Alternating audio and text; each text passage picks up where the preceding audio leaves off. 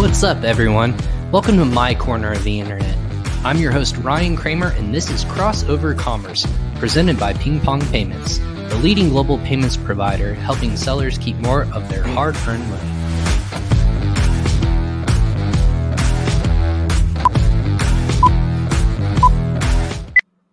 What is up, everyone? Happy Friday. And I'm your host, Ryan Kramer. Welcome to Crossover Commerce. Man, that was a rough start. I'm your host, Ryan Kramer. Welcome to Crossover Commerce, everyone. Presented by Ping Pong Payments, episode 89. Uh, today's episode is titled Standing Out Amazon Display and Video Ads. Thanks for watching us live on Facebook, YouTube, LinkedIn, and Twitter.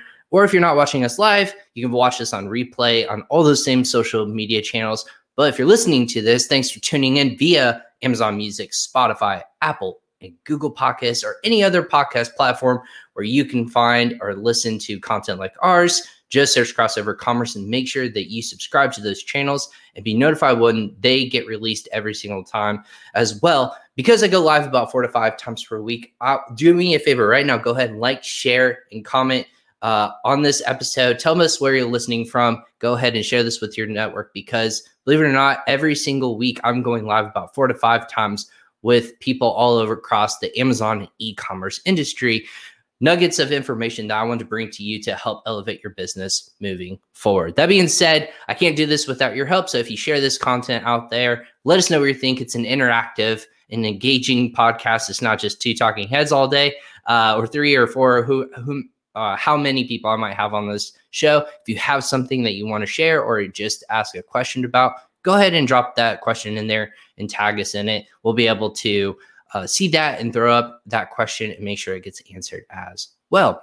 Um, but if again, if you can't catch us live, go ahead and ask that same question. Just tag us and we'll make sure we get that squared away. But about our guest today, he has actually been immersed in the world of PPC since 2013 and focused on Amazon specifically since 2015 when he was uh, when he actually founded AMZ Pathfinder. Uh, that back in 2015. He lives in southern France right now with his girlfriend, uh, their cat, and far too many bicycles. Uh, AMZ Pathfinder is an Amazon agent advertising management agency that works with business selling in North America and Europe, European marketplaces. And founded in 2015, they've worked with hundreds of businesses across all categories and offer related services such as DSP, Amazon store page creation, and management. Welcome to uh, Crossover Commerce. Brent Zahradnik of AMZ Pathfinder. Brent, how are you doing today, sir? Hello, hello. I'm doing well. I'm doing oh well. man, yeah. So you're in southern France, so that doesn't suck, right? no, let's just no, no. let's just jump to it. That doesn't suck. no, it's um, yeah, yeah. Minus the odd confinements here and there. That's what they call like a lockdown here uh, in French. You know, a confinement um, it's been it's been pretty great. Yeah, uh, I've been here for a year. I mean, I haven't even traveled for business or for Amazon conferences or anything, which has been a bit of a bummer. But uh, yeah, I don't know. It's like being locked in a really nice prison, I guess. well, well, that being said, what so why why Southern France? Like, what what led you guys? What what made you choose that? For people that might may not know your background or story, well, yeah, why sure. Southern France? Because you're clearly not French, uh, uh French, uh, no. the accent. So no, I'm from Eastern. I'm from Eastern Pennsylvania originally. So if anyone knows Allentown, Bethlehem, Easton area, that's where I'm from. Um, uh, and you're in Indy, right? So I'm in Indy. My center. wife, my wife actually uh, was born in Reading, uh, Pennsylvania. So oh, I think you mentioned is, that before. Yeah, yeah, yep, that's right. So she uh, yeah. has family at Eastern Pennsylvania. So if you're watching anyone from Eastern Pennsylvania, Pennsylvania Dutch country, might I add, uh, hello right. everyone. yeah, hello, hello Pennsylvania, hello, or hello, PA, Pennsylvania. Just, yeah, just PA specifically. Yeah, just PA. Um, so anyway, why why France? I mean, um, uh, my girlfriend's French, so I ended up here. Uh, okay, with her pretty much. That's, follow, that's follow the girlfriend. That's smart. That's very yeah, smart. Yeah, we got together in 2017, and I moved here like a little bit into that year, um, and I've been here ever since. That's amazing. So, what uh, what part of France actually? Like you say, uh, we, we like that's a big variant. Yeah, we live in a town called Montpellier, which is um, I don't know, maybe seventh or eighth largest city in France. It's not like uh, Paris or Lyon or one of the more famous ones like Marseille, uh, but it's uh, on the southern coast. It's you know about 15 kilometers from the Mediterranean. Weather here is great. Never snows. Um, one thing I don't want to see ever again in my life is snow. I'm not a winter sports person. I'm a Man, cyclist and I like the hot weather. So you're, you're yeah. speaking to you're speaking to someone who hates winter, but I live in the Midwest, so we have like ten different seasons. So it's it, it, it's terrible. I think we're finally in the clear for spring, and then it'll get like boiling hot here in the next week or two. So boiling hot's good. Yeah, like boiling, hot is good. yeah, ex- yeah, that, that's that's very true. So Southern France, you're operating business that is globally though. AMZ Pathfinder right. is not just France. Uh, it's not in the United States, but you have team globally. Mm-hmm. Uh, tell me a little bit. I'm curious, like running a business because you you founded this back, uh, you know, quite a few years ago now, 2015, according yeah. to your bio.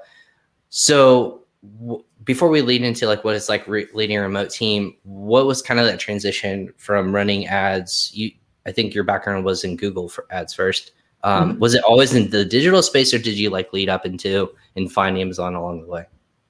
Yeah, I kind of came to Amazon from a funny um, from a funny channel. So I had been doing Google for a few years. I worked at a B two B agency um, I ended up actually living in Florida in a totally unrelated industry. I worked, you know, not in digital marketing at all. Uh, and while I was there, I made a friend who uh, was selling on Amazon. He asked me to help him with Amazon ads. And he's like, "Oh, you know about digital advertising, don't you?" He knew I had some background. I was like, "Yeah, sure."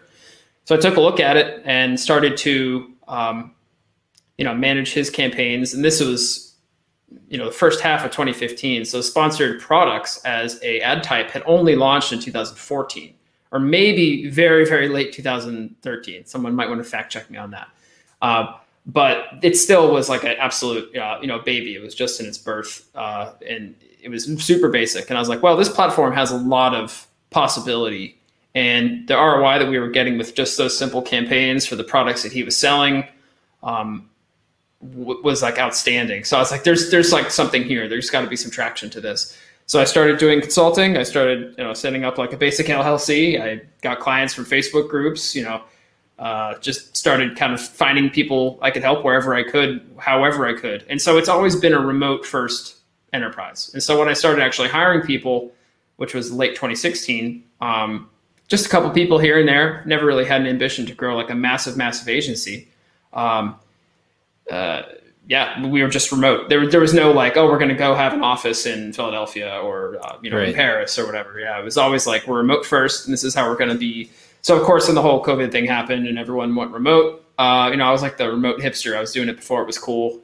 I was gonna know, say we were, you were probably laughing at people who were like, "Yeah, another business day in the office for us." Like, well, just, I just uh, thought that there's a whole enterprise that exists now where people can um, you know, sell courses and knowledge and ebooks and training on how to be a remote company. And like, if I didn't have this company, maybe that's what I would do because I know a lot about it. I feel pretty comfortable to say like I'm, you know, pretty comfortable running a remote team. We have a very strong culture.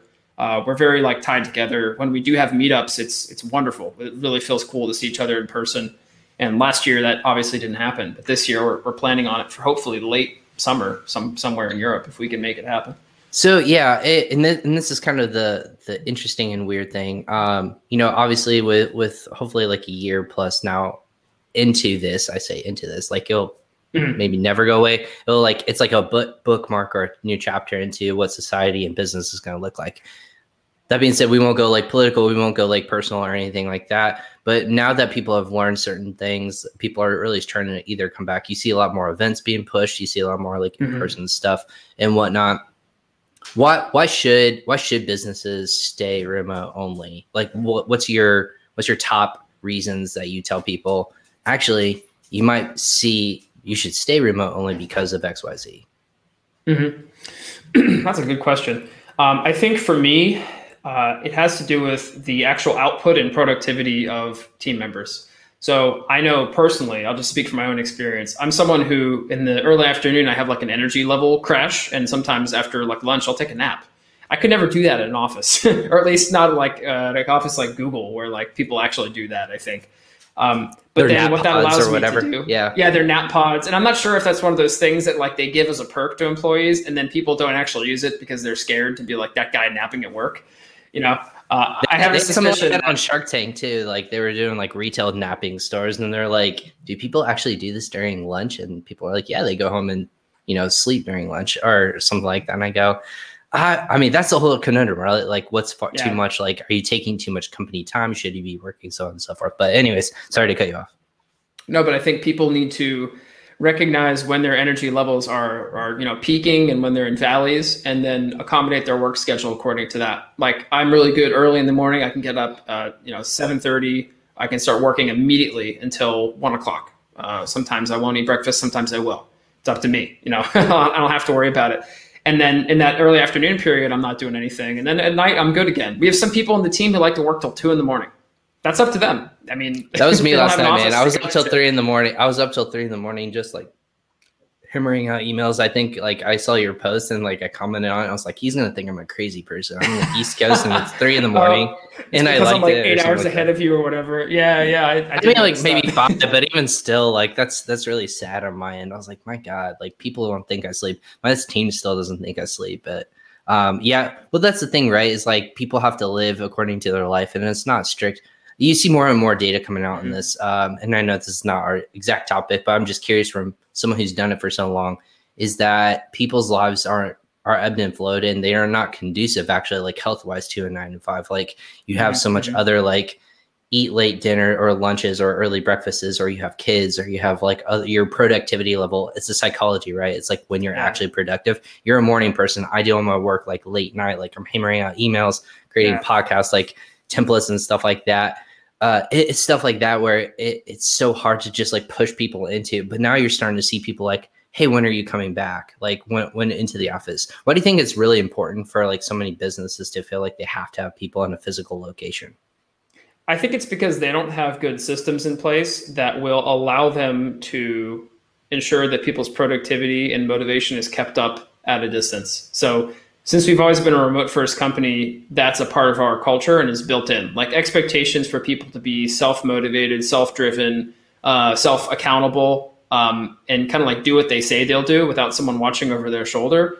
Uh, I think a lot of like uh, people, management, bosses, whatever at companies, they want to have this uh, you know th- thing that makes them feel better, where they can s- sit over your shoulder as the employee and like you know.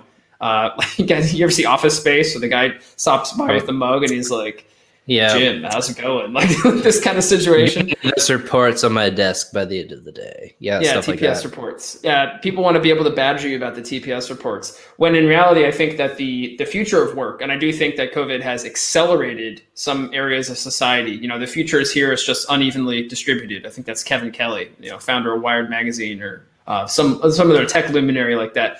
The idea that uh, yeah, we've moved ahead ten years in some of these things. So these companies that are more traditional that have that office space, they want to use it, and I don't think they fully understand how to have a remote first um, company. Um, so that's why they want people to come back because they want to be able to feel better about that. And maybe those people, uh, you know, they haven't been a part of that remote culture, so yeah, they are less productive because right. they don't. They're not. They're not. You know, experts in that. And how could you be in six months? It takes uh, a lot of time to learn that.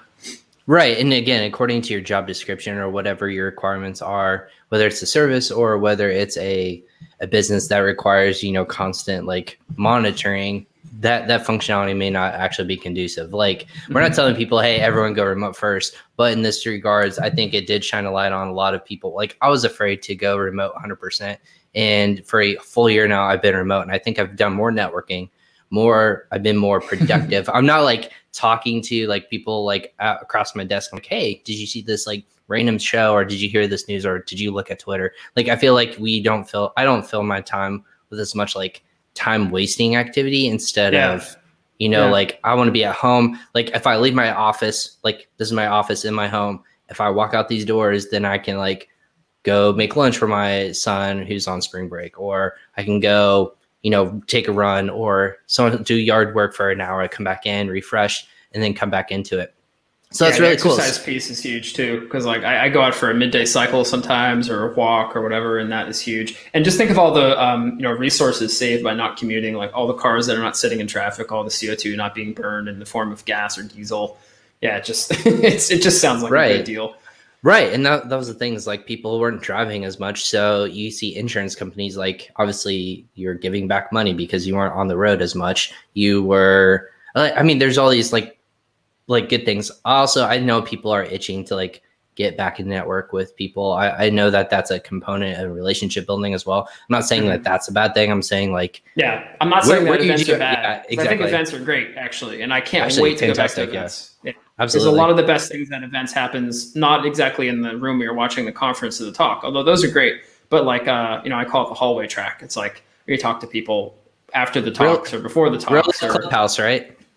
yeah, basically. Real yeah, Clubhouse.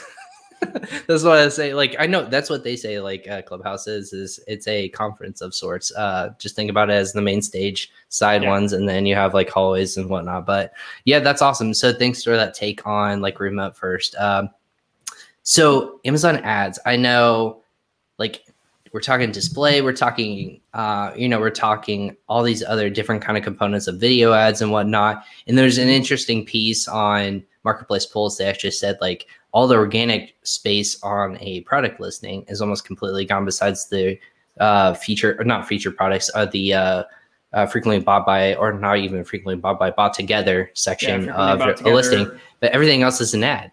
Uh, so yeah. that being said, you've seen this transformation from almost everything is organic and hey, push SEO, push SEO, make sure it's like ranked well. Now it's all product placement, product ads, and whatnot. What's that transition like for you guys, and how have you kind of like stayed ahead of the curve, if you will? Yeah, one other thing to add on to that idea, I think that Amazon is getting a little bit greedy with the ad placements. Um, I think there, this is like a pendulum wherein uh, sometimes it's swinging more towards organic, and then it's going to swing back over towards ad placements and uh, ad inventory taking up huge percentages of detail pages and um, the homepage on Amazon's talking a lot more now about ads on the homepage because they're trying to sell that as a huge opportunity, which it is. Uh, I was talking to someone from Amazon the other day. Apparently, 83% of people who go on Amazon start their shopping just by going to the homepage. So that's like .com, you know, .de, whatever, and then they go from there. Now, if they sit around and look at the ads, I don't know. That's debatable. But they they start their searches from there, right? So they go to the homepage right. first, which makes sense. Um, but my point is, I think they are getting a little bit too greedy with the ad placements, and they're going to have to, uh, you know, swing that pendulum a little bit back the other direction pretty soon because as that article mentioned, I read that same one. Yeah, like everything is basically an ad on Amazon. And it now, is. as someone who's you know, responsible for ad yeah. management, like you think that I'd be super stoked about that, but actually, we don't want customer sentiment to be against advertising. Advertising is something that plays a role in the ecosystem. It's not supposed to be the ecosystem in its entirety. Uh, there has to be great opportunities for discovering things uh, organically or uh, by other mechanisms like posts and comparisons and stuff like that. So I am, uh, you know, worried that maybe ads will be too much of it, and I think Amazon should pull back a little bit on that. Yeah, and that's a good point because like ads to a point, like on Google, right? You would always have like in the very beginning of SEM, it used to be highlighted, like it was legitimate, like call to action or like these are ads. And then when they took away that that that functionality of like the color displacement of this is right. an ad, and like they started removing like sponsored and whatnot, people are like, well, what's the point of highlighting or an ad when it's literally just becoming an organic placement in and of itself? I mean, I know why. You and I know why because those entities want money and people to click on those. That right. being said, like you have a very good point of mentioning, hey, the effectiveness of an ad. One, if everything's an ad, the effectiveness of a certain one might go away entirely, um, right. or not have as much of a punch. So for walking through, because there's so many different kinds, you guys feature in all of them. Are you guys are specializing in more one versus another? What are your guys' like go to? Like we crush these kinds of ads. Like we know the ins and outs of it, and you know we excel mm-hmm. at these kinds of placements. Well, as an agency, we work with all ad types. I mean, we right. have to. I don't think we have a choice to to sit around and like pick one or the other and be like, no, we don't do this one, we do that one. Uh, but the most exciting ones, I think, in 2021, and uh, this is what Amazon is communicated to us about, you know, what they think are the biggest things they're going to push would be sponsored display and sponsored brand video, uh, and specifically the different creative types that are available for sponsored brands and sponsored display. So uh, sponsor display maybe is the first one to really talk about because this is a display ad type. However, with Amazon's um, system inside of uh, Advertising Console, you know their main ad ad panel, uh, there are both CPC and CPM cost models. So that is to say, um, they're still putting out display ads and then judging it based on like impressions, but they're doing it based on cost per click, which is a bit unusual. Typically, with any kind of display ad, you're going to say, all right, let's charge per impressions you know, right. this is a CPM, which is basically cost per thousand impressions of this. Uh, and that's how we're going to charge you. But for their product targeting types, which is like categories and ASINs, they do CPC. And for the foreseeable future, that's what they're going to do. I got you know some information about that just the other day. For the audience targeting, which is like the new one, um, and this is like borrowing from Amazon's DSP platform, which is like a, a different platform, which Right, is all display advertising.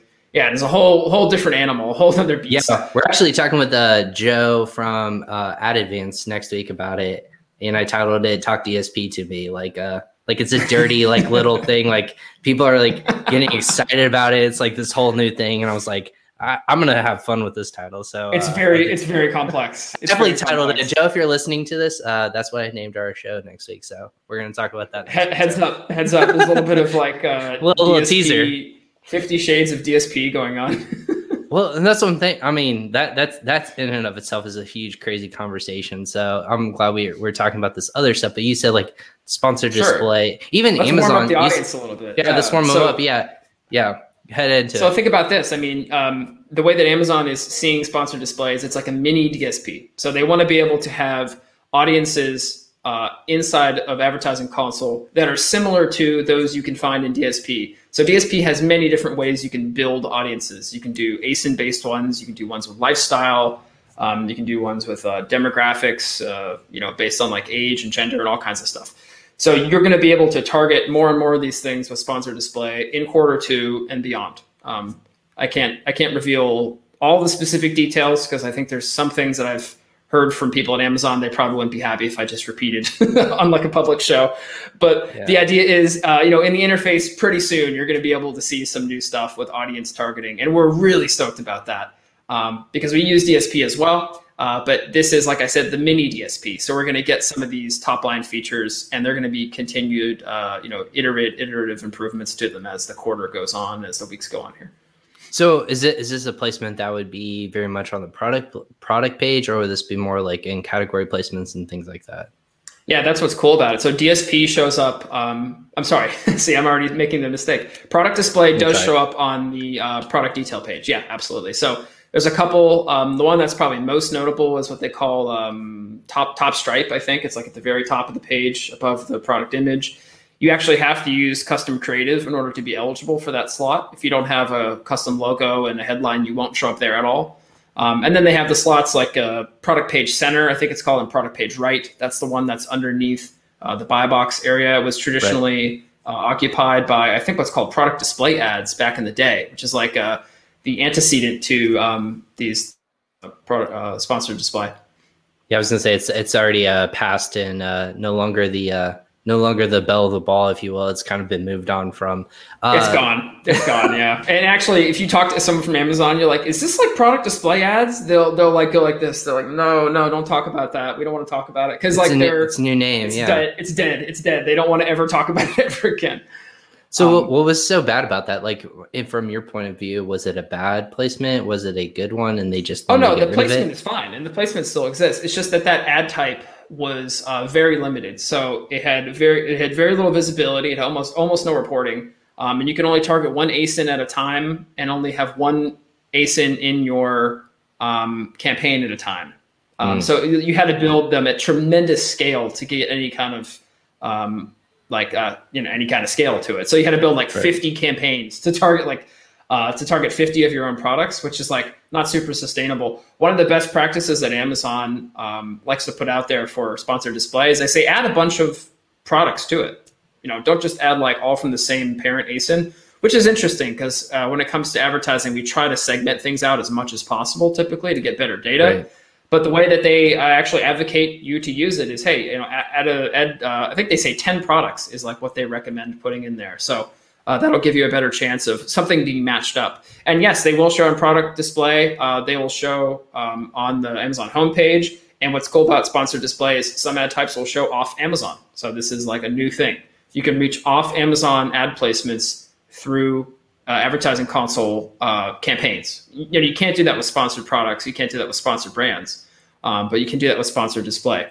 Now, where do you show up? Uh, the reports aren't really good yet, so we don't know all the details just quite yet. With DSP, you can go in there and look at exactly where your things are showing up, and you can get all kinds of information to slice and dice. But like I said, this is the mini DSP. You know, we're not there yet.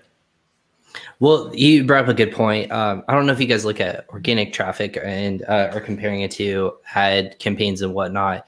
And I've always heard from like agencies and whatnot. There's no there's no credible or best practice information in terms of organic placement and how well one's doing. And you can compare the lift of a, a sponsored display ad or a video ad and whatnot. Does that make sense to you? Like, why do, do you guys have any sort of insight or are you able to create any sort of data organic traffic versus and conversions versus paid traffic and conversions? Mm-hmm. Yeah, that's a great question. Um, that's a that's a tough answer because there's a couple uh, facets to that. The first one I would say is there was a time on Amazon some years ago where you could dump a bunch of money into an individual keyword and that would help your rank because you're just spending a bunch against it. What Amazon is more concerned with now is click through rate and conversion rate. So if your keyword is not really matched well with uh, the product and you're you know dumping hundreds of dollars, hundreds of euros a, a week into it um, only if it's really converting well and there's a good click through rate are you going to see any kind of noticeable impact on organic. And my personal theory is that that matters less than it used to. Actually, I think that your spending for ads is, has a less of an impact than it used to for organic rank. That's not to say that it doesn't help it. Um, but I would say if you're like launching a new product, for instance, uh, you would be wise to rely on an email list or uh, Facebook Pixel and like some giveaways and other methods to get inertia and to juice the rank um, and to move units rather than just PPC. Our most effective launches we do with clients are following our own procedure we have for 2021, which we revised, you know, just a couple months ago uh, to update for this year, uh, along with some kind of external uh, rank pushing or like uh, you know like i said giveaways some, something like that. Those two things in combination are typically the most effective for yeah. um, launches. Now uh, the question of like how does it affect organic? I mean uh, i think that the next tool that we're going to be using um, and the next thing we're going to be uh, looking at more closely is basically uh, an ability to see, okay, the organic rank for this has dropped below uh, position 10. So let's increase the bid incrementally by 2%. Um, or the organic rank for this product is right now at one. So let's decrease the bid by 3%. So we're not like over investing on ads when something is already ranking number one organically and mm-hmm. vice versa. If something is doing, you know, less well organically, we're going to increase the bid to try to uh, you know, get it further up the page. Because what is advertising really? It's just exposure to the right people. So we want to increase the exposure if we can. Um, what based on it, organic? So that's fascinating because, like, obviously, you're just playing almost like the stock markets of it, almost uh, of like conversions, right? Because you're doing so well, you don't want to keep overspending because you're doing that regards. Uh, are you doing well in terms of conversions? Um, so that being said, we have Amazon display or uh, Amazon display ads, which you can, we kind of touched a little bit about that, and then mm-hmm. you have the different component of like display would be like either your product or you know you're featuring you know reviews and stuff like that. Uh, th- those are all kind of like you can do different things along those regards. With video ads, is a little more different. It's more creativity. It's how you place it. It, it can really really make you pop even more than just a stagnant mm-hmm. image.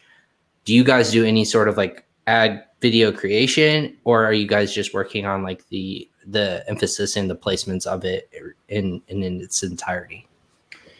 Yeah most of our clients are to the size or um, i would say team like team size just you know size that they have video assets uh, ready for us to use. And if they don't we will push them to get them made. Uh, gotcha. and there is a difference between having video that uh, let's say you had shot for your brand that you're using for many different reasons. Like we can make Instagram videos, we can make Facebook videos, we can make Amazon videos, and then just saying, oh yeah, let's make a video that's expressly cut for Amazon, which has you know a lot of the same requirements in terms of like bit rate and like file size and resolution, all that stuff. It's mm-hmm. pretty normal. Um, but Amazon does have guidelines for what you can and can't say in there. And we've had clients that said, "Hey, here, let's do a basic iteration of this and have like a basically a, a, like a video slideshow made." And this is our video for Amazon. And in many cases, that can work just fine, actually. Um, okay. You know, like some kind of easy templatized thing. What's that? I grimaced at first because I was like, I, I, don't know, like a just a slideshow, something sliding through. But you're saying that it's actually converting well. You'd be surprised. Yeah, yeah. If you have a really good, nice shot of the the um, product and you have like uh, some basic bullet points with features and stuff. In fact, there's even something called VCB, Video Creative Builder, that is built into DSP and that allows you to make templatized uh, video assets for DSP. uh, one thing we've discovered is you can actually uh, make those video assets uh, for you know whatever ASIN you put in there, and you can export that video, and you can actually upload that and use that for sponsored brands video and advertising console. We've had some luck doing that. Um, usually, it gets disapproved by Amazon. You have to like remake it because they're real picky about the way you put in text and stuff like that. Right. Um, but those slideshows are 15, 30 seconds long. There's two different temp- lengths of templates you can make. And those are from Amazon. I mean, those are like their recommended format for it. You can customize things like colors, and they even have some like background music. It's like Amazon generated Like background music. music, yeah, gee, like elevator music or something like that. Like It's a little bit better shopping. than that. But the reality is, most people who see these videos, Ryan, they're looking at them on their mobile devices of, of some kind, and they're listening. wearing headphones, and they don't they haven't tapped to enable the sound. So if there's a voiceover, people aren't hearing it. You should always have subtitles. Um, that's one thing we've learned for sure. Subtitles definitely, and uh, you know we work a lot with the EU. So if you have a video that's in English, you put that in the German marketplace. Guess what? It's going to get disapproved. So you have to have subtitles in German or a voiceover in German or both uh, in order to you know make it pass muster. But the I, I would say that that's the main constraint with video ads right now. People are afraid to invest in um, in getting them made. But really, if you have video assets already, you can cut it together. You can use some kind of software to make a simple kind of slideshow thing as a basic proof of concept. And if that reflects well enough on your brand identity and you're comfortable putting that up there, you think it's you know to your to your specifications, go for it. Yeah, uh, and, Yeah. and get it get it going. And start testing right away. Yeah. We talked we talked about um, localization yesterday with a professor from St. Louis University, and his asset or his knowledge was, you know, think of think of this whole community as e-business, not just e-commerce, because for you guys, I'm assuming you guys have to think about this a lot. It's I really like bringing it to the forefront now that I've really really thought about it even more. Is you have to depending on your market each culture, each religion, each like who your target is entirely is going to be different in each marketplace that you're in. Like you said, hey, Germany is going to have specific spec uh, have specific specifications or you know you're Mhm. going to try to highlight different things. If it's in the middle east you can't show certain colors or you can't show certain facets of like um depending on like religion or like what they're where they're really coming from from a cultural perspective. How do you as an agency when you're thinking about all these places because you guys work on the global level right? You're not just working with the dot com or in europe. You're talking about global uh, ads how do you keep that in the back of your mind of who's our actual target audience and how are we going to be hitting them at the core level? Not just like hey this is the product and this is what we have to give you. It's how do you make it relatable to them in that regard? That's a great question. Yeah, and um, I think to to be totally clear about the geos we work with, we are really focused in the EU and North America. We do work with the UAE and Australia and a couple others for clients that have that as like an ancillary marketplace. But those marketplaces are so small right now. Like uh, you know, any of the Middle East marketplaces are so small right now. It's very hard to say we have a lot of traction there. Um, you know, it's just a minimal ad spend. Sure. I would think one of the one of the core theses that I have uh, in, in this company is like hiring people who are uh, native speakers or fluent speakers of all the major languages that we work with. So then they have some cultural context in addition to the language knowledge to make sure that when they write a headline, it's like grammatically good and like it looks good to someone who's a native speaker. Um, instead of having someone run it through like translation or like Google Translate or something like that. right So I think we try to address it from that angle. But I think, uh, yeah, maybe maybe we don't think enough about some of these other things. You can mention colors. Wow, I, you know, I, I personally have not thought about oh, well, what colors are unattractive to somebody who's maybe uh, in India. You know, because we are starting to do more work with Indian clients, and I'll admit I don't know too much about like that culture. Um, and as I understand it, there's you know many cultures in India. it's not just one. It's many this is- languages, many cultures. and this is yesterday and he's like consulted for like you know we walked through a couple live uh, examples and if people are tuning into this or listening to this uh, from yesterday's episode you walked through just a simple case study of like look at kentucky fried chicken. And i was like Mhm. wait kentucky fried chicken localizes? Like that sounds silly. But we looked at their uh, their china website and it was different colors that you don't see the traditional red white and that's it.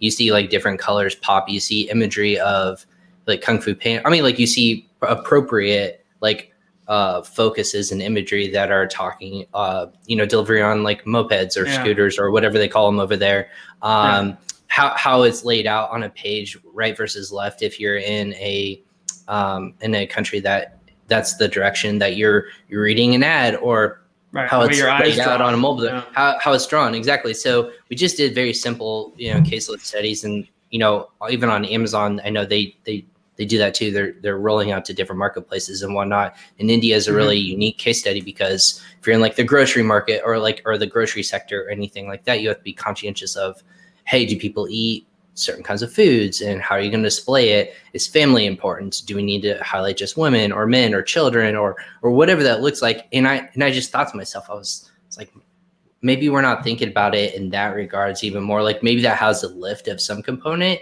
um, Mhm. but you as a brand that's even more important now more than ever especially in a world of you know we we, we accelerated five ten years in e-commerce so Yeah.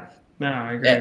yeah Yeah, that's that's, Um, some, that's some pretty nuanced uh, consideration there. I, I, I agree with that. And I think actually one area that Amazon falls a little bit flat is they they don't really change what they do too much, marketplace to marketplace. Uh, like the Amazon homepage in any language looks strikingly similar. Uh, Right. Like I was checking out the Polish one, you know, recently because that launched just like a month ago. And uh, a lot of people in Poland are accustomed to shopping on Amazon already. They buy from the German site. I'm sure uh, they might buy from other European sites. Depends. Um, and same thing is true with like the Czech Republic and you know Switzerland. These people are already shopping on Amazon. But if they launch like a Swiss Amazon or like a Polish one, it doesn't look very different at all from the German one, which doesn't look very different from the American one. And I feel like they just have kind of not really updated some of their e-commerce experience as a company um, and some of it's still stuck in like uh, you know 2005. However, uh, it seems to work pretty well. so right uh, maybe If it ain't you know, broke, they continue to it. do testing and they decide, hey, we don't need to change this. And uh, you can't assume that everybody is like as advanced as an e-commerce consumer as like you or I are, who like think about this stuff all the time. A lot of people, Right. uh, you know, the simple layout of Amazon for them is familiar and it gets the job done, and they click, click, click, and they buy, and there you go. So they don't need most- uh, yeah. fancy stuff. I was gonna say the most recent update I've seen is on their mobile app. To be honest, I mean, like they changed the icon, which is in it uh, in of itself ridiculous. The controversy around that that stuff. But anyways, God, imagery for people who are listening and uh, watching. If you didn't know, they changed the icon on Amazon mobile app, and the feedback when they initially released it was that the tape looked like, or the icon itself looked like a Hitler mustache, which is of course not a good. This is the first thing you think of when you look at a global one, like the highest branded, you know, product or company in the world. You don't want to think about that instantly, and they like change it pretty quickly to a folding piece of tape, which it looks better anyways. But the fact that people are looking at that and that's instantly what their feedback is is kind of concerning. But here we are uh, in, a, in a society. Of, I didn't even see the initial one until people were like, you saw articles on Twitter or um, on these publications that called it out. So ku- kudos for them for catching that or feeling that that was necessary to to do. Anyways, um, yeah, yeah, the mobile app is the m- most recent thing that I've seen change in terms of like functionality. It seems pretty clean. Uh, it feels Mhm. a little bit more like you can find you can find your your account a little bit easier. You can find order history a little bit easier, and then also just the just how how it's laid out for you. It seems a lot more clean. Um, And a lot of things come to mobile yeah. first. Actually, going back to the Right. um, the sponsored brand stuff to talk about the creative. Um, yeah, please do. right now, you know, uh, many of the audience is probably familiar with sponsored brands, right? It's one of the major ad types that we have available to us in Advertising Console. When you create a sponsored brands campaign, at least in the U.S. and you know most European marketplaces, I imagine it's most places in the world now. You have the ability to add custom creative, which is basically a nice big lifestyle image that you can plop in there, and then that will show up. So for a while, that was showing up on desktop, and I don't know if anyone else has noticed this. Um, I'm sure ad ad people have, but that has stopped showing up on desktop for a while now. Um, they are going to, as I understand it, re-add that in the future, um, and basically bring it back uh, into like a more advanced beta before it's released publicly.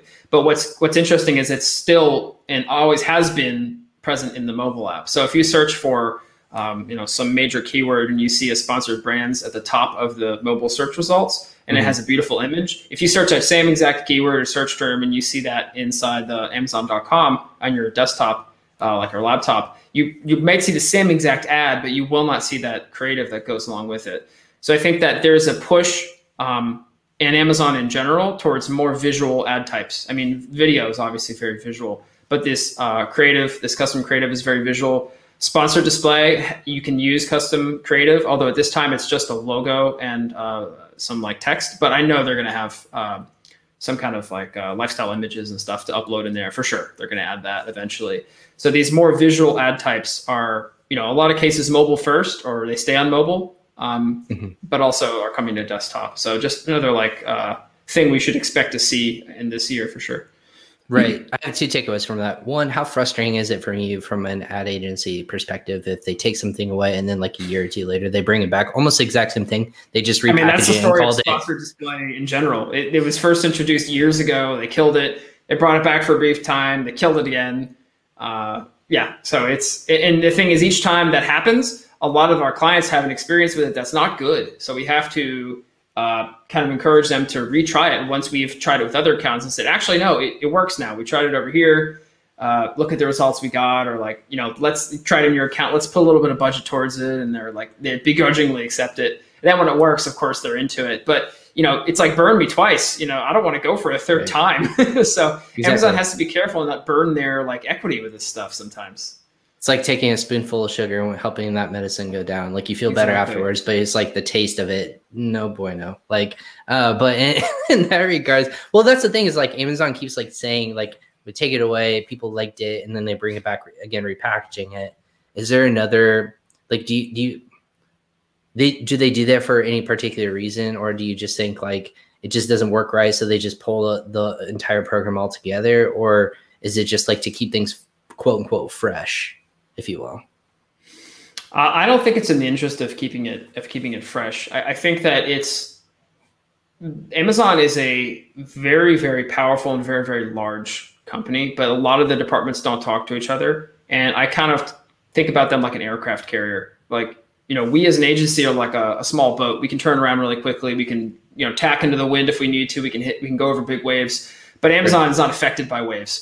They're an aircraft carrier. You know, they can get hit by missiles and they still keep floating, right? It doesn't matter. But it's yeah, also extremely hard for them to turn around. You know, so when they make a decision they're going to go some direction with like something like sponsored display, that's a lot of departments and a lot of people and a lot of internal politics and stuff that needs to be aligned in consensus for something to go through and happen.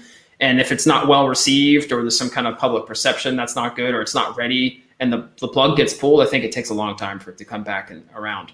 Um, so I think we're on like the third attempt with sponsored display, but it's definitely here to stay this time. Uh, gotcha. they, have seemed to be fully committed to it. Um, I think they've done a much better job than they ever have in the past. So um, I'm very into it. Awesome. Well, I'm curious to you. You you said a couple different things. Like you said that they have a decision and like whatever as like a, at the very top level.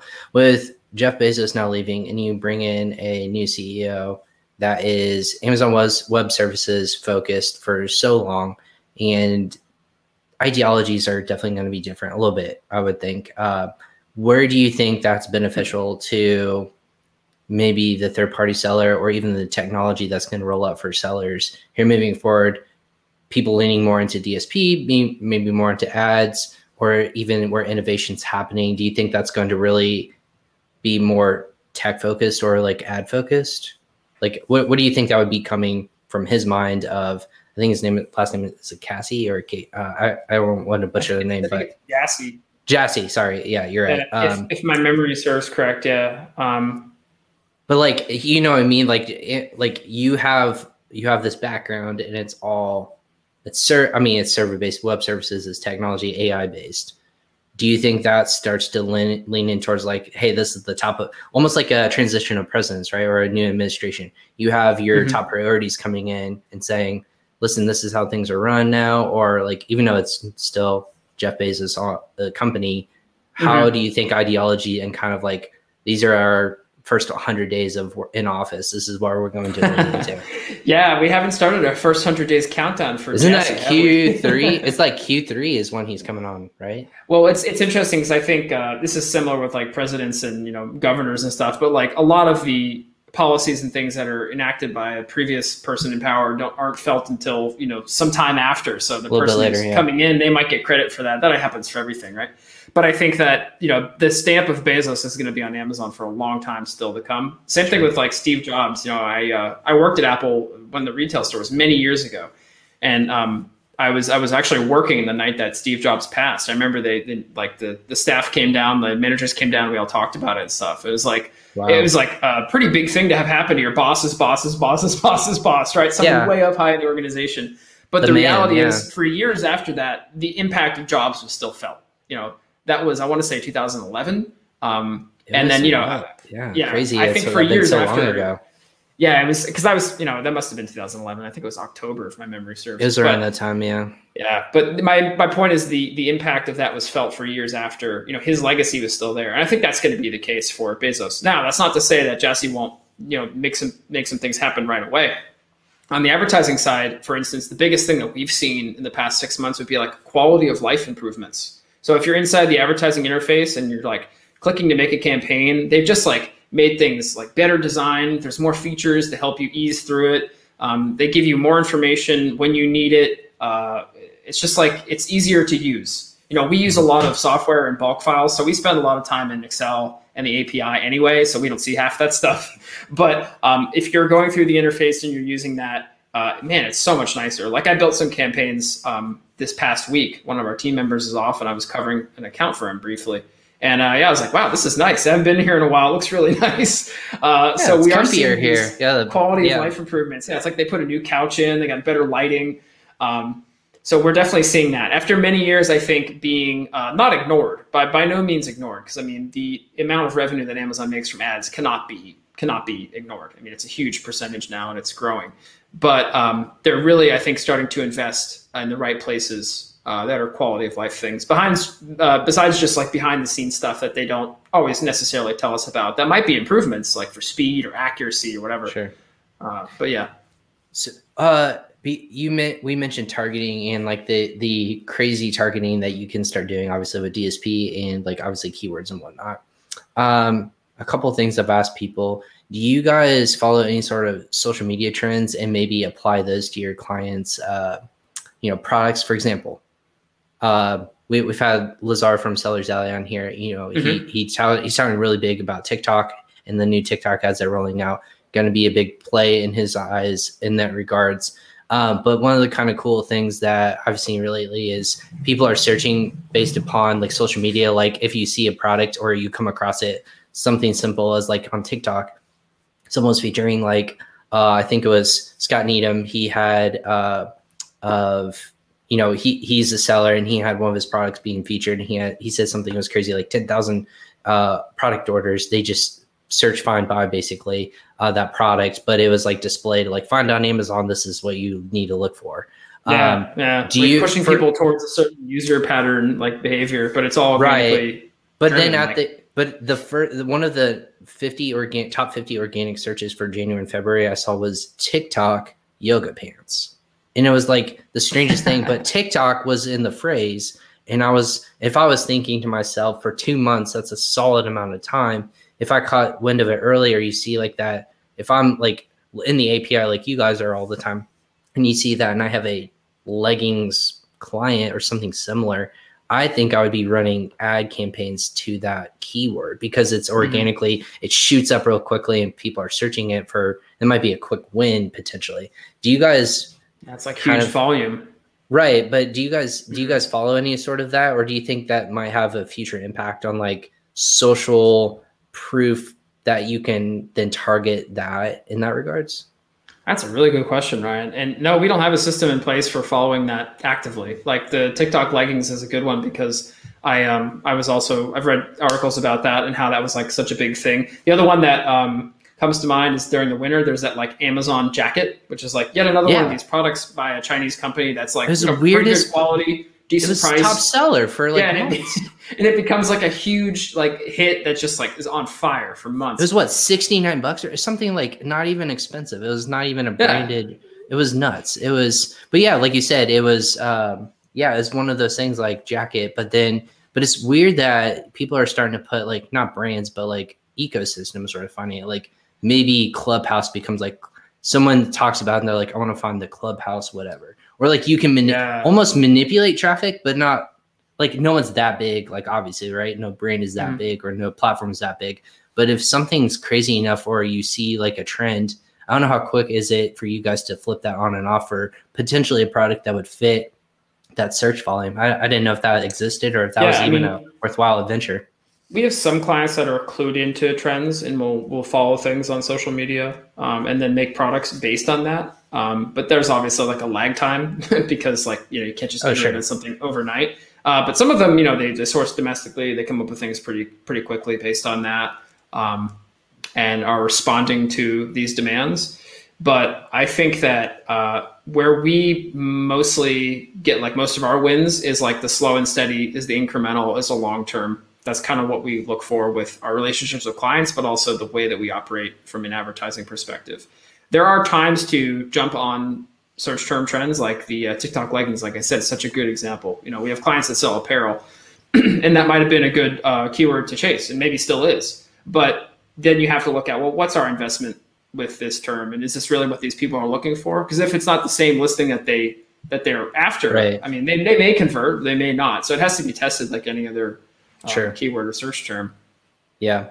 Uh, yeah, I know we're coming close to the top of the hour, and I just have a couple more questions before we we kind of uh, bounce with it because I know I can talk about this all day, and I'm sure you would too. But like you said, you have, you have stuff to do later on the day. I know I'm going to be talking about more of stuff like this on Clubhouse a little bit later today. I don't know if you'll be there, uh, but that mastermind group that's really cool. So if you're listening to this, tune into Clubhouse later from one to three um, Eastern. Uh, but my gosh, um, my, the other question I was going to have what do what do you think like is there a missing component? Like you worked with google and you start to see like google scale back on the cookie side of things which is a huge in terms of like search functionality and very specific data points in terms of targeting audiences lookalikes things like that.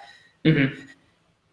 is that going to affect and have any carryover effect for amazon uh, advertising do you think in terms of like they've set the tone in terms of like targetability and now google or like or Amazon in this might take suit or take you know follow I pace. think Amazon would be wise to, and this is something that happened with the way they modified their appearance and search for their own brands, um, like last year. I think they'd be really wise to keep their ear to the ground on um, the way kind of society is uh, more and more critical of uh, you know big tech and like large kind of like almost you know surveillance capitalism essentially that right. exists right so like big data. Facebook is Facebook is like the the classic example. Um, uh, I could I could diss on Facebook all day, but I think technically it's like connected to Streamyard. I don't want to shut, shut me down right at this moment. Um, yeah, it's all right.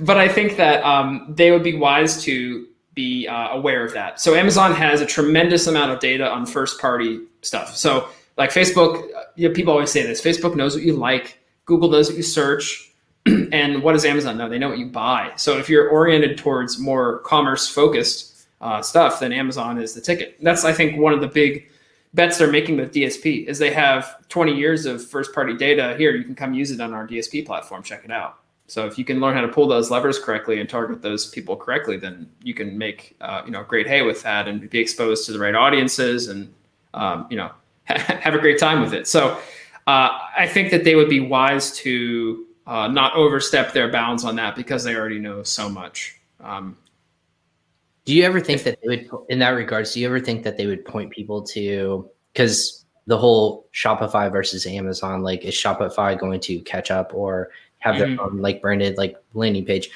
I know Amazon's made moves and they make behind the scenes moves to to kind of like compete with that do you ever think that Amazon would ever drive traffic to a not purchase, like not purchasing on an Amazon platform? Like I think they just purchased some sort of platform that was a competitor of Shopify. Do you ever think that they would point mm-hmm. advertising direction, whether it gets big enough or they get a cut of it or whatever, whatnot, that they would point purchases to different um, entities like that? Well, with, with DSP, you can do that right now. Um, right. Yeah, you can do what's called link out, which is like to non-Amazon products, and that's a huge offer of what DSP provides. So, for instance, if you're Ford, you know you're not selling a truck on Amazon. Like you can't just go to Amazon and buy a fifty. You can buy a house, but you can't buy a truck yet. What the heck? I don't know. I haven't been on Amazon.com like shopping around recently. Maybe you can. I heard you can buy a house, and I'm I'm all for that. I'm like, hey, like if is I it one of those tiny with, houses? I guess yeah, there are like yeah, prefab yeah. houses or stuff like that. But That's cool. can you believe? I'm, I'm can you believe the prime shipping like of like getting that on your front doorstep when you order the house? That's amazing. Like you have someone show up and they just have to leave on a helicopter or something like that. That would be awesome. and then the next person comes to get a package and they put it on the doorstep of that house mistakenly. Just on top of it. Yeah, exactly. yeah, like, oh darn. Dual, yeah, dual residency right away. So That's right. no, but I, I think that um, I think Amazon is is increasingly hesitant to like share their customers. Wasn't there wasn't there a thing that happened uh, like this week that was basically like Amazon is uh, you know removing more information about sellers from Seller Central so you can't it happened on the seventh. It was actually yesterday. Amazon removed Yeah. the ability to look at where a store or for sellers to have access to um, buyer address information Mhm. and history. So no longer you can you um, get that in your search term reports. You can't find out where people are located anymore. So you can't use that information for like lookalike audiences and so on and so forth. So yeah, uh, the data is no longer available. Right, which is a bit ironic because one of the things you can do in DSP is you can pull in a, a CSV file or Excel file like twenty thousand minimum fields of like uh, phone numbers and names and addresses, and you Curious, can make a curious about the based on on this, Brent. Right? Curious Well, about that, the that's timing. been a feature for a long time, but I don't know how it correlates Well, to this. But when you no longer have that capability in general, and there's only one shiny object that does that, and you need that object to create Yeah. more audience share. Where's that That's- naturally going to lead people, right? looks appealing, I guess. Yeah. I, I guess so. Well, in that regards, yeah, it's it, there's so many different things. Like I know, I know, Amazon's ads have just become like increasingly more pro like focused, I should say. Mhm. Is there is there a way that like do you think that there's a barrier to entry? It's almost too high, like anymore for a seller to get started and like really be profitable from the get go, just because there's so many like spin the spin uh, levels and just trying to stand out. It, it doesn't become really equitable for a seller unless you have a Yeah. ten thousand dollar budget. I, I- think that um, one thing I hear talked about a lot uh, when, when I talk to people about advertising on Amazon is that, oh, CPCs are always getting more expensive. And actually, I, I disagree with that. That's not true from our own data, and that's not true from other large data sets I've seen. It does vary uh, depending on time of year, depending on the, um, the like the sub market, the sub, you know, sub niche, whatever you want to call it on Amazon. These things are always in flux. And there are some real constraints uh, like product price and uh, conversion rate that everyone who's advertising and has any sense is taking into account. So they're not just going to keep bidding higher and higher and higher. Now, is it more expensive than it was in 2017? Yes. Uh, I think the whole market in general has matured. You know what? We're on Amazon Seller 3.0. Uh, we're not on Amazon Seller 1.0 anymore, where it was like get thing from Alibaba, put your label on it, garlic press on Amazon, you're good. Uh, You had, you had a anymore. cowboy hat, and we were like pew pew pew, like throw it on there as a Wild West man. It was uh, Pretty much. It was, pretty a, it was a look how much money I can make. I'm just buying random crap, marking it up, we're and like, far throwing removed from that. And I think that Right. if you have a really strong product listing and a great product at a decent price, you can still jump on Amazon, get some initial reviews, and you can still compete in the ad space. It, it's still possible to do that. Because like I said, there are real constraints on the cost per click that anyone who's trying to run a you know sustainable business is paying attention to. So um, yeah, I, Is- I think is that that's there- still possible. F- final question: Is there an industry or is there a category that you guys don't like working with? Um, for example, a good friend, I'm assuming of yours, a good friend of mine. Uh, we collaborate a lot, like every other week on our mind, like mastermind group is uh, Destaney Wishon, and she was Mhm, telling me the other day of like nutritional supplements are as high as thirty five dollars per click, and they're playing Mhm. that game game with people. Is there ones that you just tell people like don't even try, like we don't want to mess with this. This is just very like if Well- you really want us to, like we will, but it ain't gonna be that's cheap. that's a good example. Um, yeah, a lot of the supplement space is flooded with um, people who are trying to get in and like build what they think will be a very really large business um, without realizing that the cost structure on Amazon is as it is, and the advertising in in that specific area is incredibly expensive. Like thirty five dollars, yeah, that's a really high CPC. I'm sure that exists. Uh, but we don't have any clients with a CPC like that. We do have plenty of clients that sell products that are nutritional type, supplement type Right. things, uh, both in the EU and the US. But one of our kind of barriers for clients would be them having a really mature brand and product listings and really good retail readiness. Um, so we can come in on ads and make a big impact right from the get go. So if they didn't have a lot of those things already lined up, we wouldn't be as interested um, in working with them. So we do, you know, some of that basic vetting before we before we engage with somebody. And yeah, if we take a look at an account and that's the kind of cost per click is there, it's either that that company has um, wandered into the space and is like bit, a bit surprised, or um, this is like a company that has experience in Amazon and already has sold the brand or has been around for a long time and they know what they're doing. Um, and they know that even if they do bid some super aggressive high amount like that, they have some sort of sequence to make it up in the back end. Like they're doing average order value that's higher, they're doing some cart building, there's some lifetime value there that they're figuring out. And so for them, it might make sense actually to run at 100% ACOS or 200% in extreme circumstances. Yeah, but that is uh, a bit unusual. Yeah, it's a bit unusual right. for sure. There, there's very few. Yeah. There's very few oh. categories that were like outright dismissed. I mean, we work with a very large range of things. We have food, we have supplements, we have baby, we have home, you know, kitchen, like you know, all the usual things. That's um, amazing. Would you guys are you ever going to grow outside of Amazon? Do you think? Like with um, obviously like Walmart. We have done Target. trials of Walmart management for several clients who sell there, um, but ultimately decided to hand that over to an agency that we uh, have a good connection with, and they do Walmart really well. So we said, "Here, you guys take it." They're a Walmart agency, so we were like, "Here, you can you can make this work." Sounds like um, you guys know what you're talking about. Yeah, exactly. Yeah, yeah, they, they know the organic side. These guys are all ex Walmart employees actually, and they know oh. everything. Um, so we said, "Hey, you can do a better job of this." I mean, they're not PPC people, but they, you know, Amazon um, PPC is uh, you know, for as not complicated as it is, it's more complicated than Walmart. Walmart's is still very simple. Um, and we have trialed on and off, like doing um, Google traffic to uh, Amazon store pages, which is something we might actually try again this year um, okay. because we do store pages as one of our services. And so if we can make a nice landing page and then send relevant traffic to it, that might be a really good way to help uh, you know client outcomes, which is ultimately what our what our goal is. So Absolutely. we're exploring it, but we are for the foreseeable future, very, very focused on Amazon, very, very focused on advertising. Most of the things that people ask us to do, we have great referral partners we send them to, and you know that's fine by us. That's amazing. Well, congrats on all the success. You guys are still growing, and you know, uh, for being you know stuck or for having a growing company and stuck in southern France, man, I can't.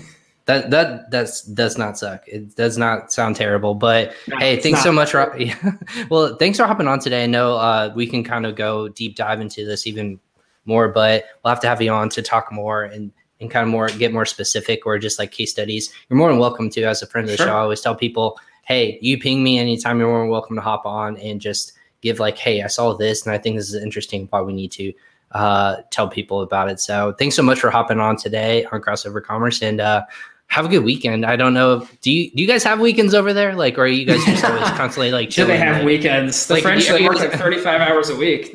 I know. like the, the, week, French the week is like a weekend. dude, my my when I studied abroad, quick story. Yeah, I studied abroad in twenty, gosh, eleven, no, ten. Excuse me. Mm-hmm. And uh, Paris was my second favorite city just because of like the openness of it all. But I'm a big yeah. history and art person, so yeah, everyone seems very relaxed over there, very chill.